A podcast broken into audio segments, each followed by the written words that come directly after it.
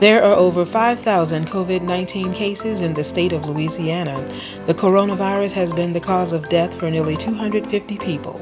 But there are people who survived the virus. Thanks to the brave medical professionals sacrificing their lives to care for the sick and stop the threat of the coronavirus. Today, you will meet a COVID 19 survivor, Jim Arubarina. Welcome, everyone, to the Focus Podcast. I am Singing Lisa. So glad to have you back with us. And we've been bringing you important people who have information that's been helping us to learn more about this novel COVID 19. And we have another special guest today. So very happy and grateful to have met this gentleman uh, via the airway. But uh, Mr. Jim Arubarina, I think you said is the correct pronunciation. Yes. So, correct. so glad to have you on the show. And please uh, let everybody know because by now, most of us are having our own personal COVID stories because we've mm-hmm. been knowing so many people that have been affected by this virus, which is just running rampant throughout the world. And so we definitely mm-hmm. want to invite you to share your story and let everyone know how you became Pause. a part of this. Um, you want me to just kind of explain what happened? Yeah, so give us a little backstory yeah. about yourself. Yeah, well, um, yeah, well, I'm uh, I'm in my late 60s and I'm in the high risk group for the disease. I have um, an obstructive lung problem and I have a compromised immune system from a stem cell transplant. So it seemed like it was really bad news when I, when I thought I had it. And so um, on the 15th, I started really quick, very hard fever. It wasn't that bad for me, though. If I have like 99.9, you know, it really hurts me. And it was, uh, it felt like the flu. And um, a cough immediately. And so the next day, on the 16th, um, it was a Monday, uh, the fever went up to 101.5. And so I went right to the ER at Ochsner. You walk into the ER, first thing they do is take your temperature, and then they do the flu test, the regular flu, A and B. If you got the flu, they send you home. If you don't have the flu, they do the COVID test. If you don't have any shortness of breath, they send you home and say, you got to take care of it. Your immune system's got to take care of it on its own. If there's any problem with breathing, come right back. Hmm. So um, that's what happened to me. You know, they made me uh, because of my background and my, you know, the way my records look. They came in the ER room and they made me run around, not run, but walk around the bed about five, six times just to convince them that I wasn't short of breath, short, and didn't have any shortness of breath. And so, hmm. because I proved that, I got to go home. Yeah, so I, so I had this, you know, fever every day, you know, um, for about 10 days. It was really bad at first. You know, the first five days, it was, you know, that real hard kind of flu fever. You know, I had the flu last February and it was, uh, it really hurt more than that and it lasted longer. And so then, um, about, uh, I guess about uh, around the eighth day, the fever started getting lower and uh, I'd have longer periods during the day without fever. And then about three days ago, I think I got all those days right it went away. It was gone. Wow. So well, that's I, uh, and then I got the results of the test that next day. and, what, and it was positive. It was positive. It was positive. So, okay. So I got the results of the test uh, about I guess about twelve days after the test was given to me. Mm-hmm. So that's important because lots of people yeah. are wanting to know what is the procedure once you do get tested. And uh, for some people, they do get admitted based on the severity of their condition. But for yourself, like many, uh, and because so many are affected, they're being told to go home and, and take care of things uh, on your own in the sense that the body is designed to recover itself from yeah. viruses because this is how the body is built. So it's a really internal system that does work. And so they wanted you to go ahead and take uh, the same time to heal yourself if uh, that be well the they case. said there's nothing they could do to help your immune system just Absolutely. go rest and stay hydrated i think maybe now they might have some drugs but anyway and as far as the test goes i think now it's quicker much quicker mm-hmm. on the yeah. result yeah. Well, things have yeah. moved uh, a lot more quickly because people are, um, the demand is much higher. Obviously, uh, things, this virus has moved so fast that we're trying to play catch up to at least be able to uh, do what's necessary for people to get tested. And so, being in your condition, yeah, like you said, they were thinking not so good for you, but you've had a different outcome. And I think it's a great testament to be able to let everybody know you can survive uh, COVID 19 because every circumstance is not the same. And I think it's really important that you said uh, going home and staying hydrated because so many of the simple and basic tips we've been given are the things that are making the difference. Primarily washing your hands. Yes. Well, you know, I've, I've heard stories of people that are young, you know, that are going down. It, it doesn't, it, sometimes it doesn't seem to be any rhyme or reason really like they thought. And, uh, but I believe it was God, you know? Yeah. And all the doctors, all my doctors, my hematologist, my infectious disease doctor, and my niece who's a doctor, all told me they thought it was a miracle that I didn't get the, the lung failure, uh, the pulmonary failure. Yeah, I would so, agree. Uh, I would agree because it really seems surprised. Now, so I, now I found out they're really surprised. you know, they're waiting for the call. You know, he can't breathe. He's back at the hospital. and I, now I'm kind of terrified. I like while it was happening, I wasn't really, you know, I, I just didn't think I was not going to be able to breathe. But now that it's over and I don't have the fever and I'm cured, then I had to like reverse fear. Like I can't believe I, that that almost could have happened. But in a couple of days, I could have been an event that I could never got off of. Yes, you were you know? uh, very, very close to a different outcome and a different result. So I can understand everybody's concern because when we hear what's happening to people, it's so quick, it is so fast, and there almost isn't any yeah. time to uh, try to help yourself because once you're uh, diagnosed or tested or you go into the hospital, it seems inevitable almost that you're gonna you're not gonna leave out in some cases. So I can understand yeah. that. What was your reaction when you uh, well you didn't know the test results, but what was your reaction when you uh, knew that you had some of the symptoms? Well, you know, my doctor, my main doctor, emailed me. He said, based on your negative flu test and all your symptoms, you probably have it. So I was just believing I probably had it, but and I was just you know trying to make sure that I wasn't experiencing shortness of breath. But uh, I was just I had a little pulse ox device I bought for forty five dollars, and you know the thing that you put your finger in mm-hmm. in the mm-hmm. hospital, you know. Yes. Yes. And uh, about every four hours, I just proved to myself that I wasn't having shortness of breath. you know, and then when I started feeling better, like in the morning, sometimes I wouldn't have fever for a couple of hours, and I'd go exercise a little, just try to walk around the, the just to make make myself run out of breath to see what was going to mm-hmm. happen. Yeah, um, you know, I'm glad you said that. I was going to ask that question because uh, in this process of eight, eight or nine days now, you've had to basically self-medicate yourself or take care of yourself, and uh, as yeah. they instructed you to. So, what are some of the tips that you would give those listening who well, are in the same condition? The main thing is just having a good stock of a Tylenol, and when the fever comes up, take Tylenol. That's about it. You know, and then uh, keep, keep drinking fluids, and then you know every once in a while. That cough really wasn't terrible, terrible. Last year when I had the regular flu, I had an unbelievable cough. It was terrible. This cough really never developed like that. So I didn't need the cough medicine and all that. They give you that. They send you home with all that. Oh, okay. They send you home with cough medicine? Yeah, they got to send you home with something. You know, something. they don't have anything really to give you. Okay, right. you can breathe. You're going home. that's the way. That's the whole deal. All right. Yeah. If you have shortness of breath, it's severe if you can breathe well, it's moderate. So it's really a good idea, uh, and, and, it's good news yeah. if you can breathe on. If you get sent home, that's good. Yeah, it, it means that they think you can breathe. you know, so you're good. Right. And of course, they they got that thing on your finger the whole time. You know, the pulse ox. Yeah, mm-hmm. yes. You know, monitoring, and so if, if it should be like 97 or something, if it goes down to 85, you know, you're in trouble. Yes. You know? Yes, very much so. Well, uh, now go ahead. Go ahead. I'm just saying I'm I'm sort of high. Uh, I go. I have, I had a lot of medical experiences with a stem cell transplant and everything. Okay, say so, that once uh, again. I've had a lot of medical experiences. So I have a lot of experience in hospitals, you know, yeah. because of my stem cell transplant and all the complications. So, uh, Yes. Well, how was uh, how was everything for you after the transplant? Because before we knew about COVID, you were recovering from that and continuing. Well, that was like oh, I could go on miracle stories, unbelievable. but uh, that's another God thing. I mean, but uh, I got it. It was 2008, and uh, I had uh, AML, and uh, actually, it was on a Holy Land trip that I couldn't climb Mount Sinai I could not get up the mountain. And by then, I'd had four stents in angioplasty. So I thought I was like having heart problems.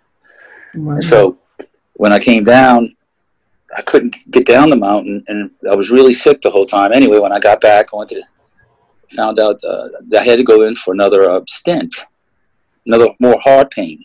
Mm-hmm. And the dog they were fighting over the platelets. I didn't have enough platelets, and they didn't want to do it. You know, the, the interventionalists want to get on with it. You know, okay. and the, the, the other doctors were saying, "Hey, you don't have enough platelets." And so they said, "Okay, well, you're going to have to go to the hematologist, but we're going to do it anyway." So anyway, so did that, and the next time we did a test, it was uh, when I came back from Israel. Uh, I didn't have enough white cells. Oh my goodness! so that bought me the biopsy, and then that bought me the appointment in the office, not the exam room. Mm. You know, where they hand you the letter and say you have six months. You can go to MD Anderson for a stem cell transplant. Wow! So you had an out of body experience and all that. So, um, so there's just uh, you know many many stories could be told about um, what happened. I mean, I was totally disabled the first three years, and then um, just all kinds of like rejection disease problems, and that goes on and on. I could tell you, you know, forever stories about it. Yeah. So, did you in yeah. that process have to learn how to walk again? Well, yeah. What happens is, uh, and it's better now, but in those days, the only way they could when you had what's called graft versus host disease, which is the graft, in this case, my sister's immune system, her, her stem cells, mm-hmm. versus me, the host. So it's like an autoimmune disease. Yeah. Except it's her immune system, not me. Yeah. And so that creates all kinds of diseases, various types of diseases. Mm. So uh, usually lots in the lung, a lot of lung problems and uh, eyes, and takes away your tears. It kills the tear ducts, makes them not produce enough tear. Um, so anyway, about the um, the muscle, they give you tons of prednisone in those mm. days in 2008.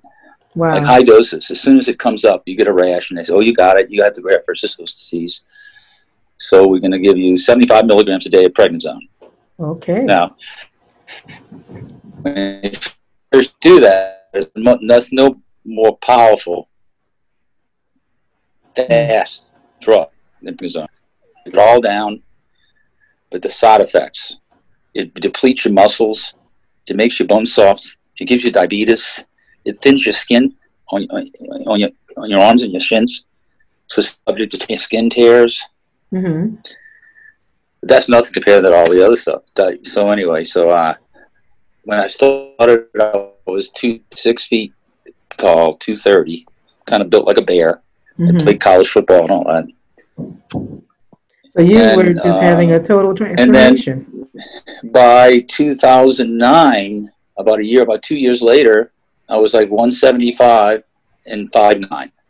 Because wow. I had, the prednisone had given me, um, it prevented the bones from regenerating. And I'm not going to talk about why they didn't figure this out earlier, but, and so my bones got very soft very quickly. And in one month, I had seven compression fractures and shrunk three inches in one month, mm. which started another series, a cascade of things. okay, just couldn't stay out of the doctor's just, office. Huh? It just, yes, and you know, kidney failures because they gave me a drug to treat the osteoporosis, which killed my kidneys. Oh. I tell you, those stories like that. Those stories go on and on and on. Okay? it's the it's the side effects. I'm my convinced. biggest miracle is when I had kidney failure and I had 85% fibrosis from the drugs they gave me. It was acute renal failure, and my wife came in and read me this religious poem. It was a really crazy poem. And right at the end of that poem, this voice I've only heard a couple of times. You know, I have I always think I'm hearing from God, but in certain ways, you know, you feel like you're hearing something from God. This is a voice I've heard three times. Mm. He said, "Your kidneys are coming back because they had failed, and I was full of fluid. You know, mm-hmm. I thought I was dying, even though nobody told me I was dying. I never lost faith that we're going to come back. So." Mm and doctors come in. Guess what? God told me my kidneys are coming back. Oh, that's going to be nice. Go there. Yeah, yeah, Mr. Rubarina, fine. That'd be wonderful. Let us know when that happens. so then, so then, um, of course, I got to go into dialysis. I go into dialysis place. I announce to everybody, I'm just visiting. God told me my kidneys are coming back. Same thing. Oh yeah, okay. And so, about the tenth week of dialysis, they came back. Incredible. Another great story And, of and miracles. these once again, these doctors were saying it's a miracle.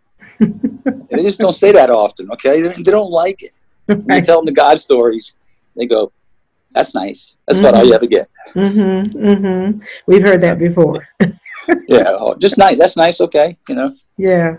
Well, it, it's incredible. So today, uh, being a few days beyond uh, the stage where they told you, you you're safe for the most part, you, where are you in the process? You're waiting to uh, talk to the doctor again to get another. Yeah, I'm going to see him, uh, the hematologist, my main doctor, on the 13th, and um, just going to continue with um, these blood treatments I get about every every couple of months, called So- IVIG. You said that uh, Tylenol was your friend. Was there something else you did? You did try to walk to increase your stamina. Yeah, yeah, and I mean, in a in a sick sort of way, just to kind of test myself to see if I was in the early stages of um, any breathing problem, any change in my breathing. Mm-hmm. So if you, I felt like if I just laid on the couch, which is what I like to do when I have fever, Mm-hmm. I might have breathing problems and not even know it. Even even you know, so I just want to kind of that's the only thing. But also to build stamina. You know, every day I could walk a little more. And so it just slowly got better. I mean, actually, I was sick for a month and a half last year when I had the regular flu. But this time it, it took about 10 days. Hmm. That's one of the facts that keeps coming up Yeah. in the stories about Yeah. COVID 19 is that the flu is actually killing more people, Well, Uh, yeah. but we just don't get this type of reaction uh, like we've been getting in the news. We don't get this type of coverage where Yeah. We're just aware of it. I remember reading about the overreactive immune response in regular flu in certain people. Yes. Just almost, Absolutely. I I think this might be a little severe though in some ways, you know, because of it's related to SARS or whatever that means.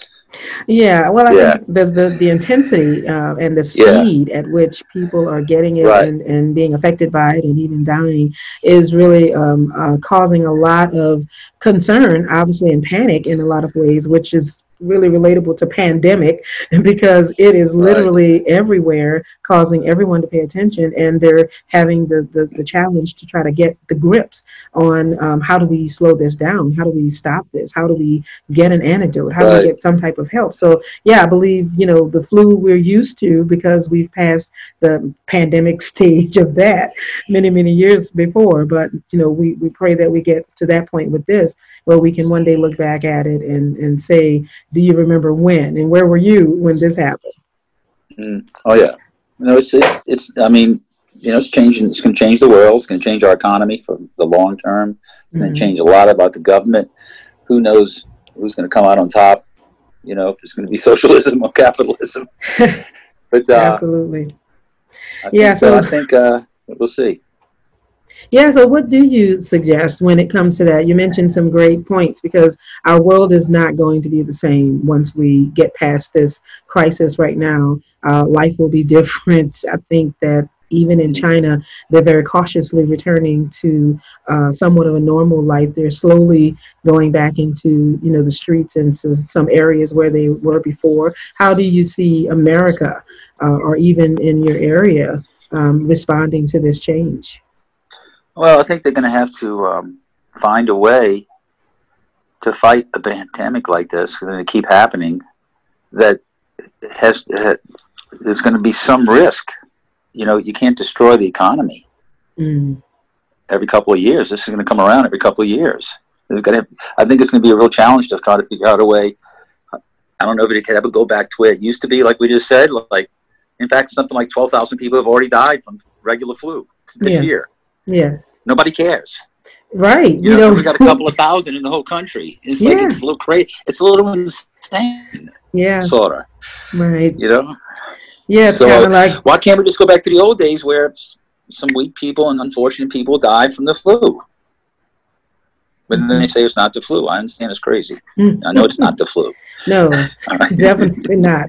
Uh, it's probably a, a, a real distant cousin. I don't know, a first cousin, but uh, a lot of flu Yeah, I think there's some things about it that are more severe, but uh, yeah, Mhm. and I think the death rate is a little higher, according to Dr. Fauci. yeah. It's about one percent, where the regular flu is 0.1 percent. Yes. Yes. So it's ten yeah. times more than Right. a regular flu.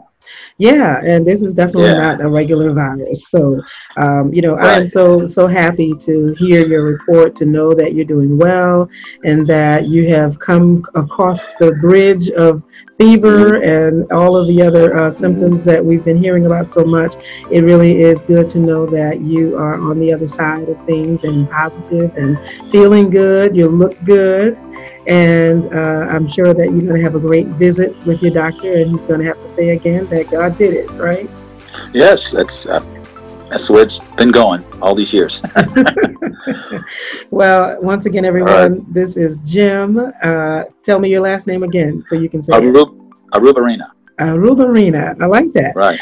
Well, right. it's been a pleasure to speak with you, and uh, we definitely want to follow up and see how you're doing uh, down the line because I think we'll all be in this uh, situation for a little bit, and it'll be one to remember for the year 2020.